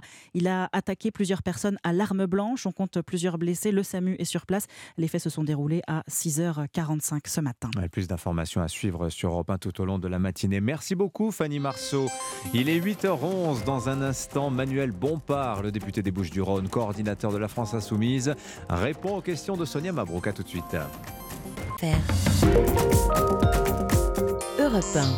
8h14 sur Europe 1. Janvier sera-t-il noir ? On en parle avec votre invité, Sonia Mabrouk, le coordinateur de la France Insoumise et député des Bouches-du-Rhône. Bienvenue sur Europe 1 et bonjour Manuel Bompard. Bonjour. Est-ce que la guerre sociale est déclarée ? Alors moi, je me méfie toujours des vocabulaires guerriers, surtout dans le contexte international. Vous savez qui l'a dit ? Actuel, non. C'est le député de la NUPES, Louis Boyard. Mais pourquoi pas ? Mais moi, en l'occurrence, je ne reprendrai pas forcément ce terme-là, mais clairement, il y a une grande bataille sociale qui s'annonce. Il y a une volonté du gouvernement de mettre en place une réforme qui est d'une grande brutalité. Il faut que les gens nous écoutent le comprennent. C'est-à-dire que pour un cariste qui a commencé à travailler à 18 ans, bah, c'est 2 années de plus au travail. Pour une aide-soignante qui a commencé à travailler à 20 ans et qui va avoir peut-être une carrière discontinue, c'est 2 années de plus au travail. Vous savez qu'il y a 25% des plus pauvres qui meurent aujourd'hui avant 62 ans. On va en parler. Il y en a plus de 30% avant 64 ans. Donc c'est des gens supplémentaires qui ne vont pas pouvoir profiter de la vie à la retraite. Donc il y a une grande bataille qui s'annonce. Mais vont-ils descendre dans la rue, Manuel Bompard ? Les syndicats appellent donc à manifester le 19 janvier. Les forces de gauche y seront. Vous-même, vous serez à une manifestation le 21 janvier. Qu'est-ce qui vous fait croire que le gouvernement qui a affiché hier sa détermination pourrait reculer ? Le rapport de force... Il est en votre faveur ? En tout cas, il faut le construire.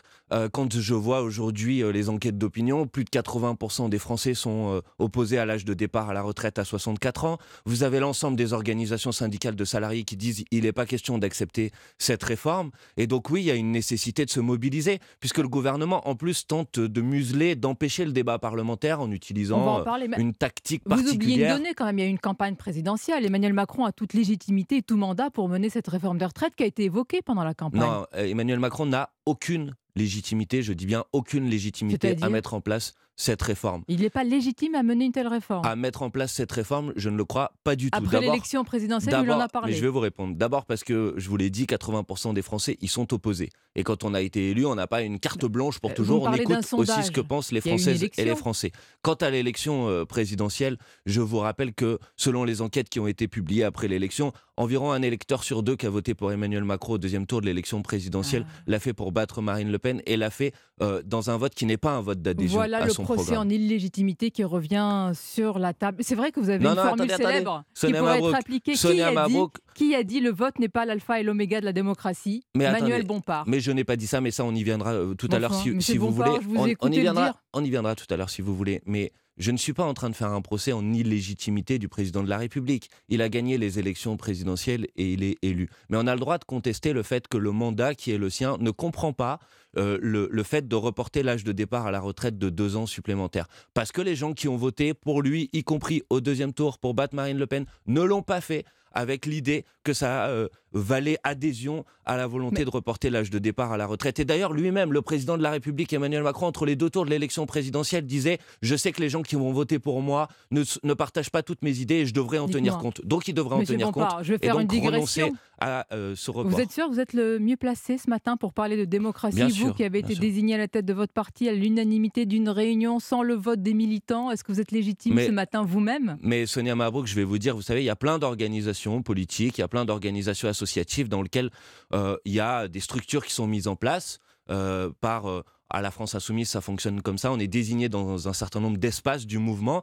Et puis, à l'intérieur, on s'organise comme on veut. Et donc, on désigne une personne pour faire la coordination de cet espace. Ça s'appelle l'autodésignation, c'est pas mal. Non, ça s'appelle pas du tout l'autodésignation. Ça s'appelle le vote indirect, si vous voulez. C'est-à-dire qu'il y a la mise en œuvre d'une structure, et cette structure, elle s'organise en son sein. Je ne vois pas en quoi ça pose une difficulté de ce point de vue-là. Mais en l'occurrence, il me semble que le sujet n'était pas celui-là. Bon, mais la question de savoir si le président de la République avait une légitimité pour mettre en place cette réforme, et j'assume de dire que de mon point de vue, il n'a pas de mandat populaire pour le faire. Un président qui est élu et vous-même un coordinateur qui ne l'aide pas, ça laisse un peu pantois quant à vos leçons de démocratie. Mais c'est pas vrai, je ne suis pas élu, mais bon, si vous voulez renverser les choses, faites-le, mais honnêtement, je pense que c'est pas ce qui intéresse les gens qui nous écoutent. Ce qui les intéresse, c'est de savoir s'ils vont devoir travailler 2 ans de plus, alors qu'il n'y a aucune nécessité économique à faire ça. Il n'y a rien qui relève de la justice sociale dans ce projet, sur la pénibilité, sur les pensions minimum, sur les carrières longues. Vous ne voulez pas les voir, ces mesures-là ? Mais il n'y a aucune mesure sociale. Les gens qui partaient plus tôt que les autres à la retraite aujourd'hui vont continuer à partir plus tôt à la retraite que les autres aujourd'hui, mais tous partiront plus tard.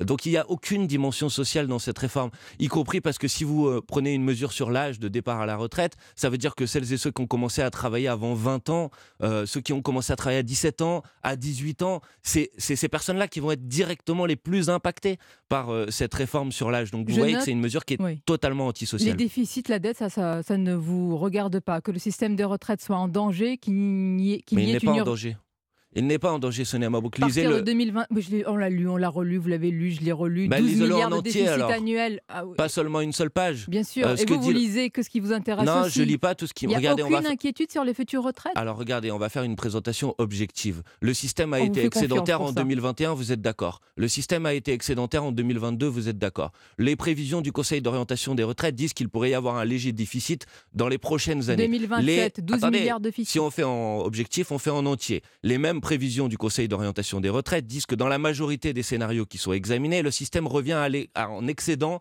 dans les années suivantes, à partir de 2050 et à horizon 2070. Ça, c'est une présentation objective du rapport du Conseil d'orientation sur les retraites. Donc, il manque un petit peu d'argent pendant la première période, ensuite, il y a plus d'argent qui rentre que ce qui part dans la deuxième période. La réforme ou la faillite, vous nous promettez la faillite ? Attendez, Sonia Mabrouk, c'est une brindille, c'est 10 milliards d'euros qui manquent. Il suffit de mettre à cotisation retraite les dividendes versés et on revient à l'excédent. Voilà pourquoi on ne fait pas ça. Ça, c'est très simple. Il y a 100 milliards d'euros de dividendes, c'est un record, qui vont être versés cette année. Si vous voulez une mesure de justice sociale, je vous en propose une. Mettons à contribution retraite les dividendes qui sont versés. Quand vous appelez à manifester, Manuel Bompard, vous et d'autres, qu'est-ce que vous souhaitez au juste ? Est-ce que c'est le désordre ? Est-ce que c'est de bloquer le pays, quel que soit le temps du blocage et les conséquences ? Non, moi, ce que je souhaite, c'est le retrait de cette réforme, tout simplement. Quels que soient les moyens utilisés ? Mais non, je souhaite le retrait de cette réforme. Je préférerais que ça soit possible de le faire dans le cadre d'un débat démocratique apaisé à l'Assemblée nationale. Mais le gouvernement fait le choix d'utiliser une manière de présenter cette loi qui est un détournement de la Constitution pour nous empêcher d'avoir le débat législatif. À partir de ce moment, il est évident que la seule solution pour faire en sorte que ce projet ne puisse pas voir le jour, c'est de se mobiliser dans la rue. Et donc, il y a des dates qui sont posées. Il y a le 19 janvier, c'est une journée de grève et de manifestation. Moi, j'appelle toutes celles et ceux qui nous écoutent à y participer. Il y a la date du 21 janvier qui est sur la table également. Nous soutiendrons toutes les mobilisations, toutes les initiatives qui vont avoir lieu. Toutes les oppositions ne font pas ce choix-là. Le Rassemblement national mis sur le combat parlementaire, il moque d'ailleurs votre stratégie dans la rue, affirmant que vous avez contribué à faire voter et lire plutôt Emmanuel Macron et maintenant vous promettez la guerre. Mais attendez, d'abord, c'est pas moi qui ai perdu au deuxième tour de l'élection présidentielle face à Emmanuel Macron. Vous n'y êtes pas arrivé. Très bien. Donc, je suis pas responsable de la défaite de Marine Le Pen. Si elle a été totalement incapable de gagner, c'est sa responsabilité à elle. C'est pas la mienne, premièrement. Deuxièmement, pour le reste, c'est pas nouveau que le Rassemblement national, sur ces questions de retraite, a un discours qui a énormément varié, a énormément oscillé, qui n'est pas clair. D'ailleurs, dans son programme, on ne comprend pas très bien. Il dit que le système tel qu'il est lui convient à peu près, que certains doivent partir même plus tard. Non, pas du tout. Nous défendons... Citez-moi une grande différence. Non, pas du tout. Nous défendons... je vais vous en dire une très simple. Nous défendons le retour à l'âge de départ à la retraite à 60 ans avec 40 annuités de cotisation. Ce n'est pas la position du Rassemblement national. Vous en êtes d'accord ? Si. Non, c'est pas la position du Rassemblement national. Oui, la grande différence. Non, le Rassemblement national n'est pas... vous leur poserez la question. Je connais la différence, mais vous estimez que ce sont deux projets qui sont antinomiques. Clairement, oui, on ne défend pas la même chose. Donc nous sommes favorables au retour à la retraite à 60 ans avec 40 annuités de cotisation. Ce n'est pas la position du Rassemblement national. Quant au rapport entre le Rassemblement national et les organisations syndicales, j'ai entendu des propos qui sont des propos pas très agréables. Nous ne nous inscrivons pas dans cette manière de voir les choses et nous pensons qu'il faut nous mobiliser massivement. Il faut le faire avec toutes celles et ceux qui vont rentrer en action le 19 et le 21 janvier. Ça, c'est dans la rue. Et à l'Assemblée, est-ce que vous misez sur l'obstruction, quitte, certains disent, à transformer le Parlement en ZAD ? Bon, ça c'est des mots qui visent à disqualifier à nouveau le travail parlementaire. Nous ferons notre travail d'amendement. Et donc oui, et nous avons des contre-propositions à faire. Et donc nous déposerons tous les amendements nécessaires pour défendre ces contre-propositions. Mais aujourd'hui, le problème, il n'est pas de savoir si telle ou telle formation politique va faire de l'obstruction. Il est que le gouvernement a utilisé une méthode qui fait qu'on va avoir à peine, au grand maximum 15 jours de débat à l'Assemblée nationale. Donc vous voyez, le sujet, c'est pas l'obstruction, c'est que le gouvernement veut nous empêcher à nouveau, veut museler le débat parlementaire. Et sur une réforme aussi importante, ça pose quand même un grave problème d'un point de vue démocratique. Juste pour être d'accord sur les mots guerre sociale, vous ne l'utilisez pas, mais c'est quelqu'un de votre parti qui l'utilise, Louis Boyard. ZAD, vous ne l'utilisez pas, mais c'est quelqu'un de votre parti, Mathilde Panot, qui en parle. Vous êtes sûr que vous êtes sur la même ligne ? Mais bien sûr qu'on est sur la même ligne.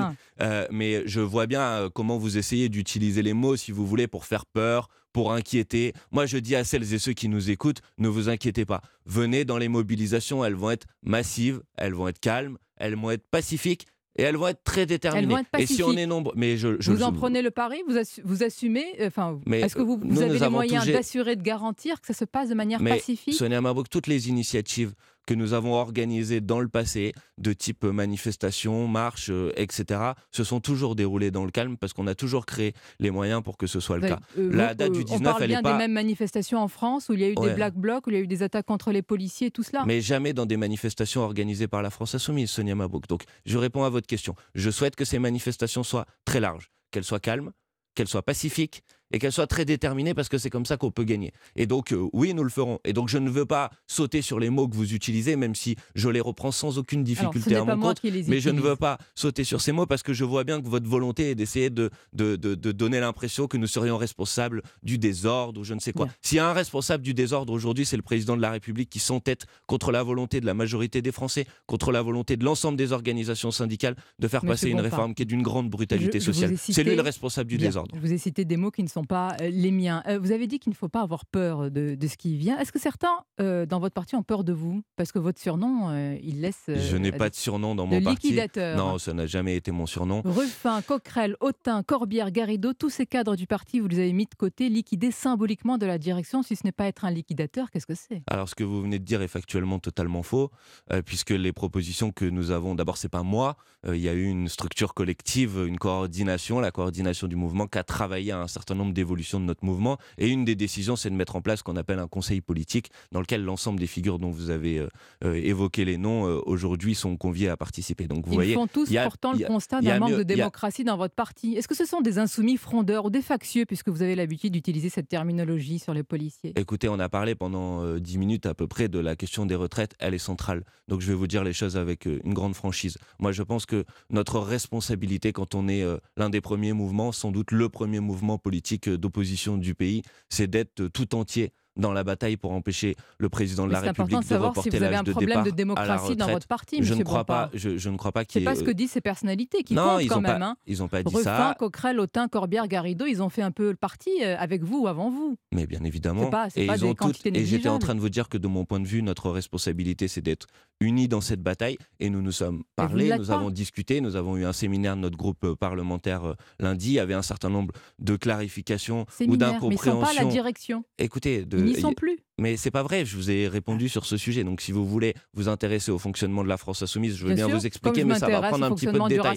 Donc il y a une coordination hebdomadaire qui prend en charge le travail de développement du mouvement, et il y a un conseil politique qui travaille et qui discute sur les orientations stratégiques du mouvement. Et donc, il est notre volonté partagée, commune, c'est de faire en sorte que les personnes que vous avez citées se retrouvent dans ces différentes instances. Donc, il n'y a aucune volonté de mettre qui que ce soit de côté, et vous avez bien compris que dans cette bataille des retraites, notre volonté, c'est d'être totalement unis. Et nous sommes totalement unis, nous serons totalement unis, parce que le sujet, c'est pas notre parti, nos nombrils. Le sujet, c'est comment, Sonia Mabrouk, c'est comment on est utile au peuple, on est utile aux gens qui vont souffrir si cette réforme des retraites est mise en place. Et moi, c'est à ces gens-là que je pense, c'est à ces gens-là que j'ai envie de penser, c'est ces gens-là que je défends dans ma bataille politique.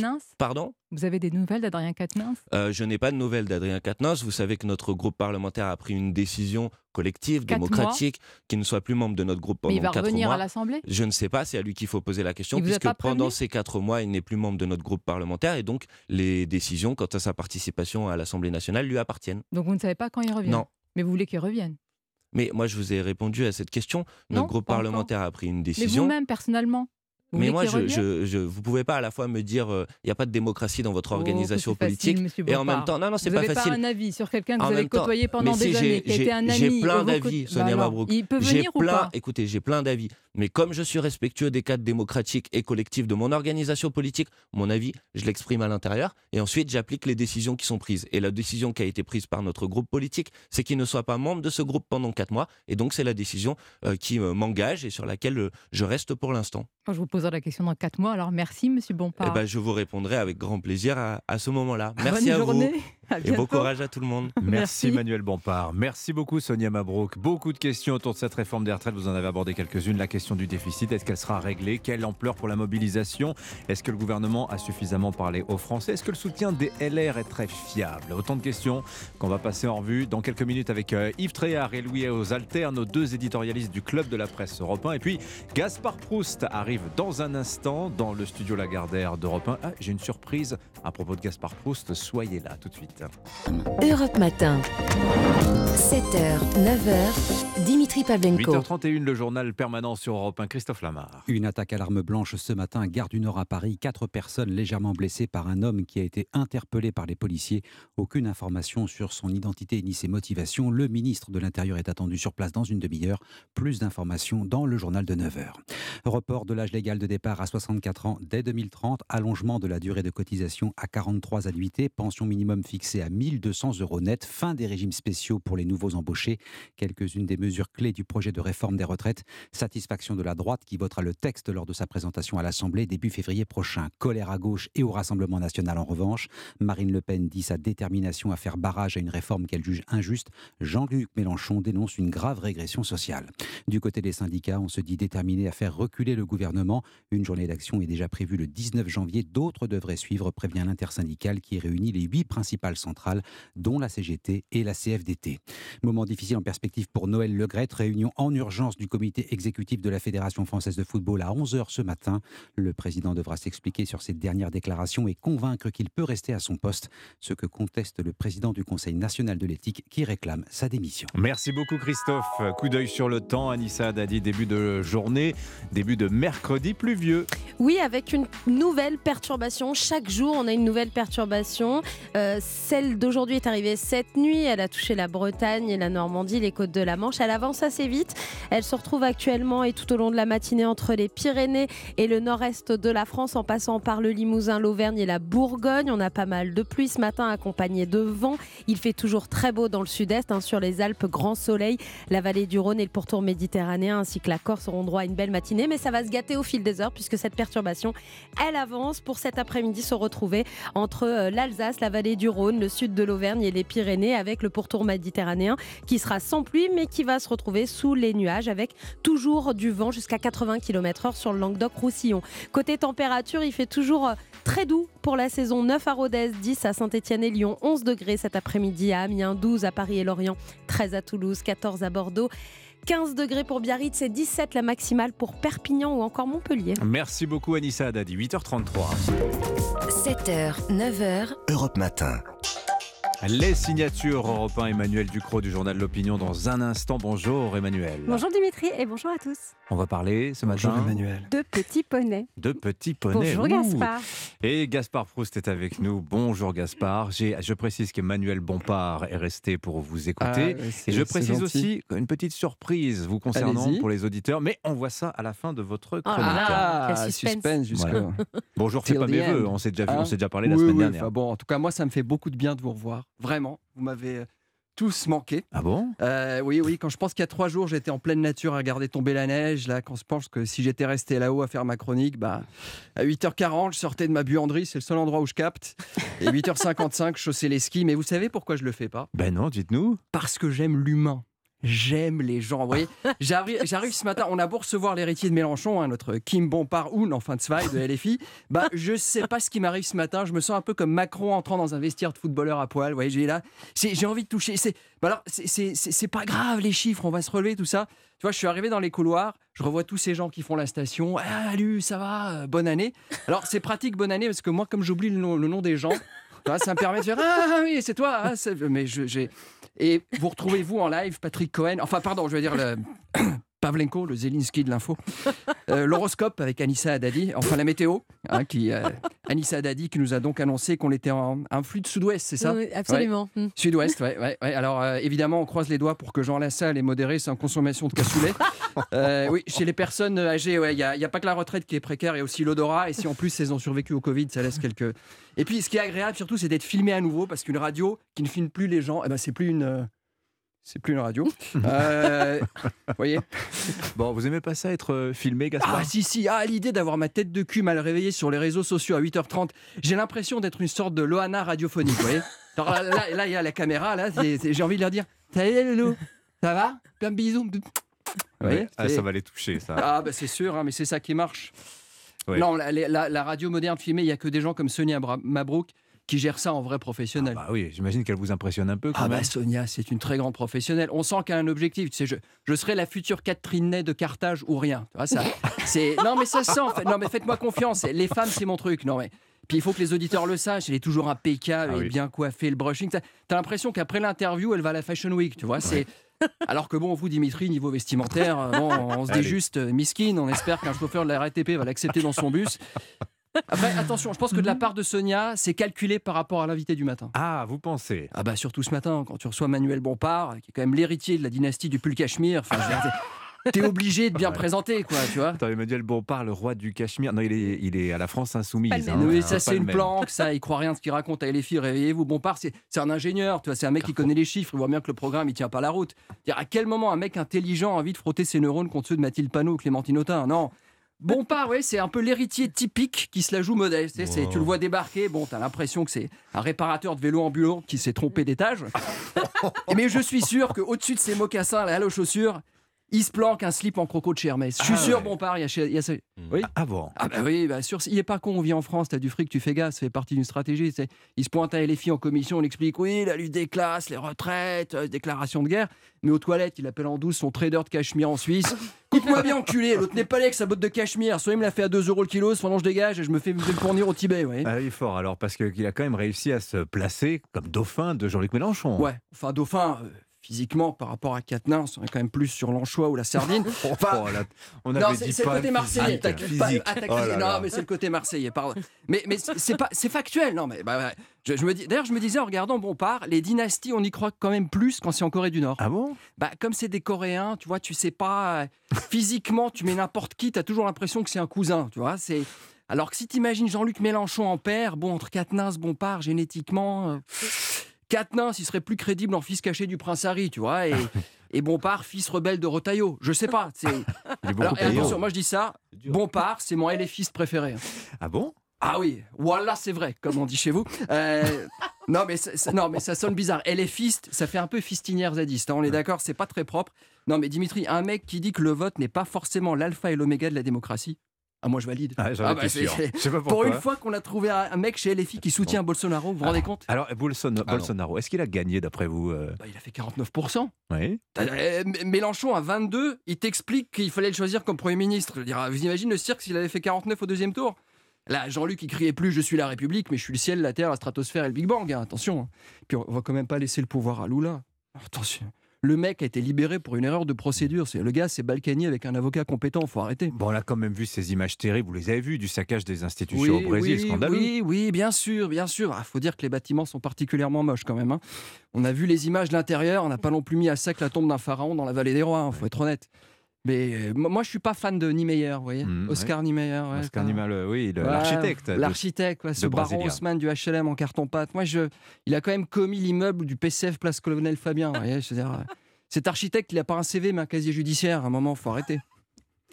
Parlant de... Alors, je ne sais pas si les auditeurs ont remarqué, mais il y a un endroit où je suis balèze, c'est les chutes de fin de chronique. Oui. Ouais. Alors ça, c'est l'endroit où j'arrive... Ah oui, alors là, c'est... Bon. J'ai l'impression, moi, quand je fais l'amour, c'est un moment...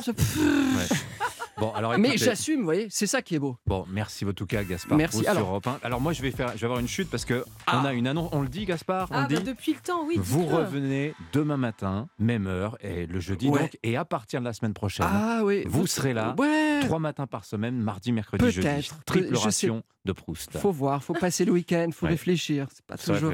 Bon, rendez-vous 16 janvier. On en est ravi. Manuel Bompard. En tout cas, merci d'avoir joué le jeu, Manuel Bompard. Une petite vanne pour Gaspard. Une petite vanne pour Gaspard, il a mérité. Quoi. Oh non, mais en vanne, je n'arrive pas à son niveau. Mais juste pas sympa sur Lula. Moi, ça, vous ne pouvez pas dire ça. D'accord. Lula, il a gagné les élections et moi, je pense au peuple brésilien. Le physique, ça va, mais Lula, touche pas. Voilà. Merci. Touche pas, on rigole. Mais Lula, on rigole pas. Merci beaucoup, Manuel Bompard. Merci beaucoup, Gaspard. Emmanuel Ducrot, place à vous du journal L'Opinion. Un voyage en absurdie ce matin à dos de poney. Mais vous m'écoutez un peu. Je vous parle. Gaspard, il est totalement dissipé. Voilà. Garnement, allez, sortez du studio.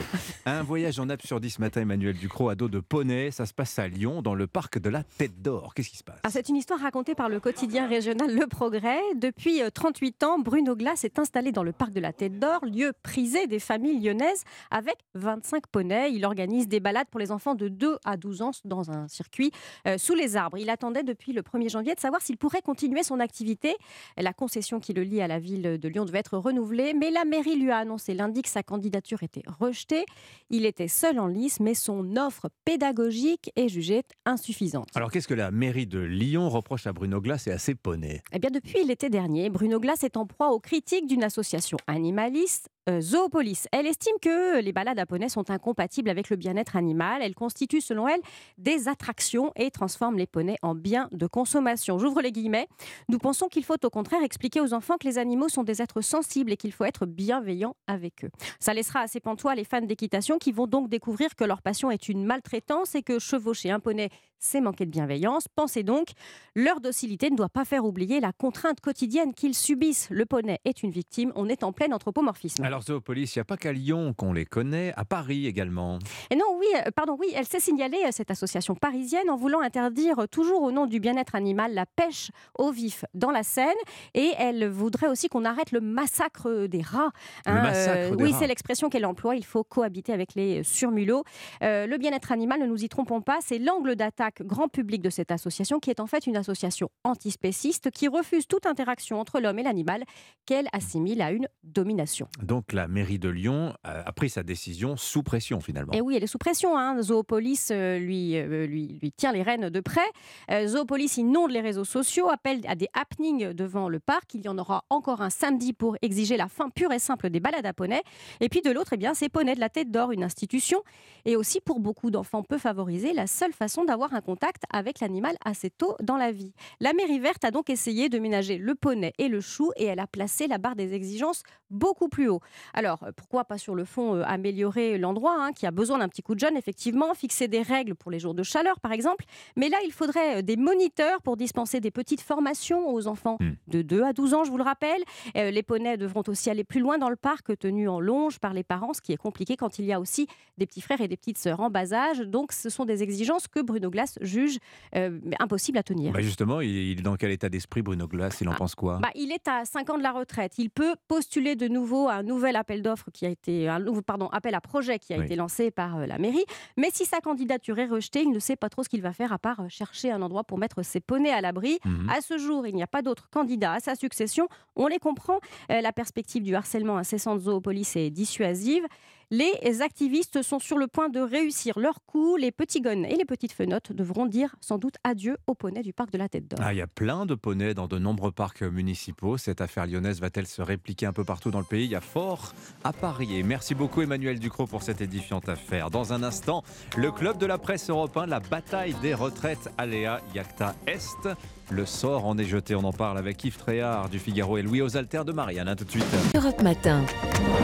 7h, 9h, Dimitri Pavlenko. La bataille des retraites, le gouvernement a présenté son projet de réforme. Ce sera donc 64 ans à partir de 2030, 43 ans de cotisation dès 2027 pour partir à taux plein, avec d'importantes mesures dites d'accompagnement. Il y avait beaucoup d'assouplissants dans la lessive d'Elisabeth Borne hier. Nous sommes prêts à faire encore évoluer le projet, a-t-elle précisé, en prévision évidemment de l'énorme bataille d'opinion qui se profile. L'opinion, qu'est-ce qu'elle en pense de la réforme des retraites ? Vous avez vu ce sondage Odoxa peut-être, sondage réalisé la semaine dernière hier, 4 et 5 janvier, le chiffre est stupéfiant.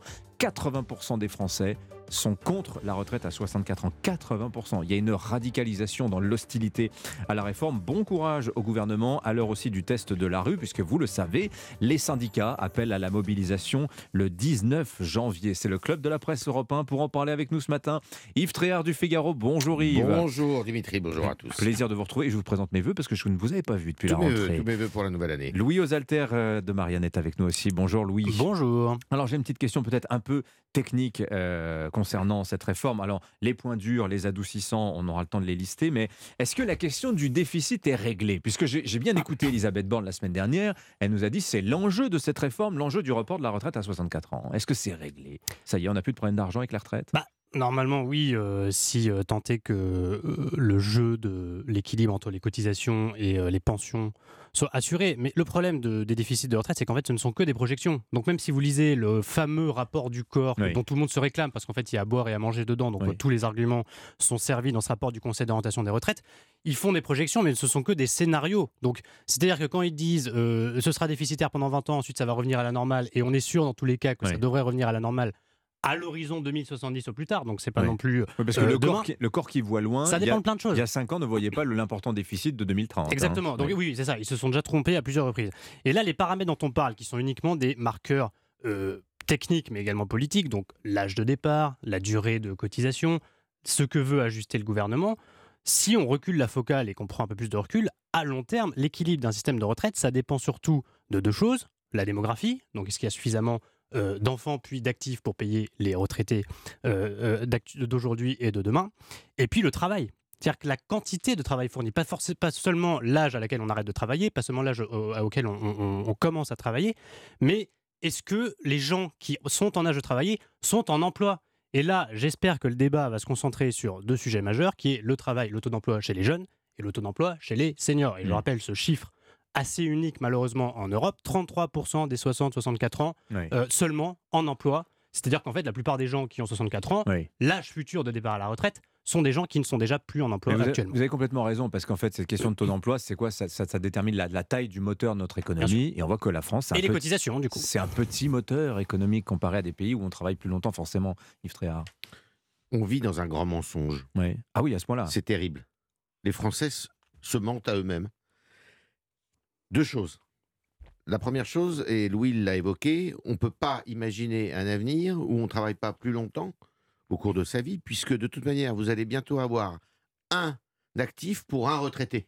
Oui, c'est 1,5 actuellement. Oui, je sais, mais ça va arriver. On sera comme dans ces régimes spéciaux où il y a plus de bénéficiaires que de cotisants. Moi et Louis, les hommes en 1950, dans la décennie des 1950, ont le taux de mortalité, c'était, grosso modo, on mourait avant 60 ans. Oui, aujourd'hui, un homme vit en moyenne jusqu'à 79 ans. Donc, mathématiquement, c'est impossible. Oui, mais il est en bonne santé jusqu'à 64 ans, Yves. Non. Toutes les dépenses de santé qu'on fait, justement, c'est pour nous maintenir en plutôt bonne santé. La deuxième chose, l'emploi des seniors. Tout le monde n'est pas une force de la nature comme vous. Ça, c'est intéressant, l'emploi des seniors.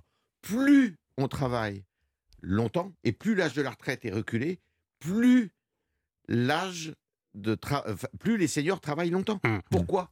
Parce que les plans, justement, des sociétés qui vous foutent dehors quand vous approchez l'âge de la retraite, et bien plus vous reculez cet âge de la retraite, et plus les sociétés, les entreprises vous gardent, parce que sinon ça leur coûte trop cher de vous virer. Oui. Donc, c'est mathématique, ça. Et d'ailleurs, le taux d'emploi des seniors a considérablement augmenté ces 10 dernières années en France, alors qu'il était particulièrement bas. Oui. Donc, de toute manière, comme l'a dit Louis, tout ce que peut dire le Conseil d'orientation des retraites, on peut malaxer ça dans tous les sens. Vous pouvez avoir toutes les interprétations. Mais moi, ce que je retiens surtout, c'est que les Français se mentent. Oui. Alors c'est vrai que c'est une vraie question. Comment ça se fait que cette histoire de recul de l'âge de départ, qui est un non-sujet partout ailleurs en Europe, chez nous prend cette dimension quasiment mythologique. On a l'impression que la bataille des retraites, c'est le Ragnarok, le crépuscule des dieux qui se profile. Non mais c'est vrai. Quand vous entendez l'intensité quand même, hier des mots, il y avait une réunion salle Olympe de Gouges, dans le 11e arrondissement de la NUPES. Non mais je vous lis quand même ce qu'on a entendu hier. Alors ce sont tous les slogans qu'on va entendre dans les manifestations. C'est la réforme, c'est la misère ou le cimetière. Les réformateurs sont des liquidateurs. L'Assemblée nationale, ça va être la ZAD. Il y a ce fantasme du grand soir répété et qu'on a eu en 2010, en 2003, etc. Dont d'ailleurs, je ne sais pas s'il va arriver parce que les syndicats ont beau être unis. C'est vrai que le front syndical, il n'y a pas pour l'instant une faille dedans. J'ai du mal à saisir l'état de l'opinion publique. Effectivement, les sondages montrent très clairement que la grande majorité des Français sont opposés aux modalités de la réforme telle qu'elle est présentée par le gouvernement. Mais comment se convertit ? En fait, est-ce qu'on a là simplement une hostilité ou est-ce qu'on a là de la colère prête à se réveiller ? Oui. Est-ce que les gens ont les moyens de faire 5 à 10 jours de grève ? Mais les dernières grandes manifestations, les derniers grands mouvements sociaux n'étaient pas impulsés par les syndicats en France. On n'est plus en 1995. Donc, sous quelle forme prendra cette hostilité qui est réelle dans l'opinion ? Et je pense notamment parce que les gens font la comparaison entre les sources d'argent qu'on peut trouver pour financer les pensions de demain et le fait qu'on va leur demander de travailler plus. Et notamment... Et ça, on parlait de l'emploi des jeunes et de l'emploi des seniors, je n'en démords pas. Ce dont on parle, ce qui produit des cotisations pour alimenter des caisses de retraite, c'est la quantité totale de travail. C'est pas forcément pas forcément l'âge de départ, c'est pas forcément que les Français. Non, mais vous avez raison, mais cette vision économiste des choses. C'est qu'il n'y a pas assez de Français qui sont au travail. Oui, il y a ce paramètre-là qui est exclu quand même du débat. Oui, mais là, vous commettez l'erreur de faire de l'économie. L'économisme, les Français détestent ça. Ça va être de la politique. C'est bien alors on va voir effectivement, c'est pas du tout sûr que l'opinion résiste longtemps à cette réforme. On remarque. Si on exclut 1995, toutes les réformes des retraites sont passées, finalement. Avec, évidemment, des aménagements... Il y a eu 3 mois de dur en 2010. Pardon ? Il y a eu 3 mois difficiles en 2010. Oui, mais bon, c'est la règle du jeu en France. Pas celle de Macron en 2019. C'est la règle du jeu en France, donc c'est comme ça. Bon, après, si vous voulez, c'est vrai, on va voir si la contestation revient à une forme classique. On voit les syndicats qui sont unis. Je ne suis pas persuadé qu'ils restent unis longtemps. Oui.